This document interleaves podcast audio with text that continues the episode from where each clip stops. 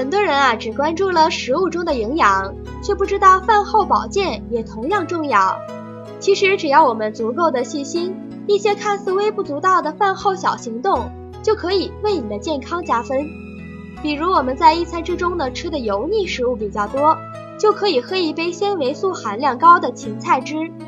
芹菜中的纤维素呢可以带走很多脂肪，而且烧烤类的食品啊会产生较多的致癌物。那么在烧烤之后呢，吃一根香蕉能够在一定程度上抑制致癌作用，从而保护胃肠。另外火锅呢温度很高，配料咸辣，对胃肠呢有一定的刺激作用。那我们吃火锅之后呢喝一点酸奶，能够有效的保护胃肠道黏膜。另外酸奶中呢含有乳酸菌，也可以抑制腐败菌的生长。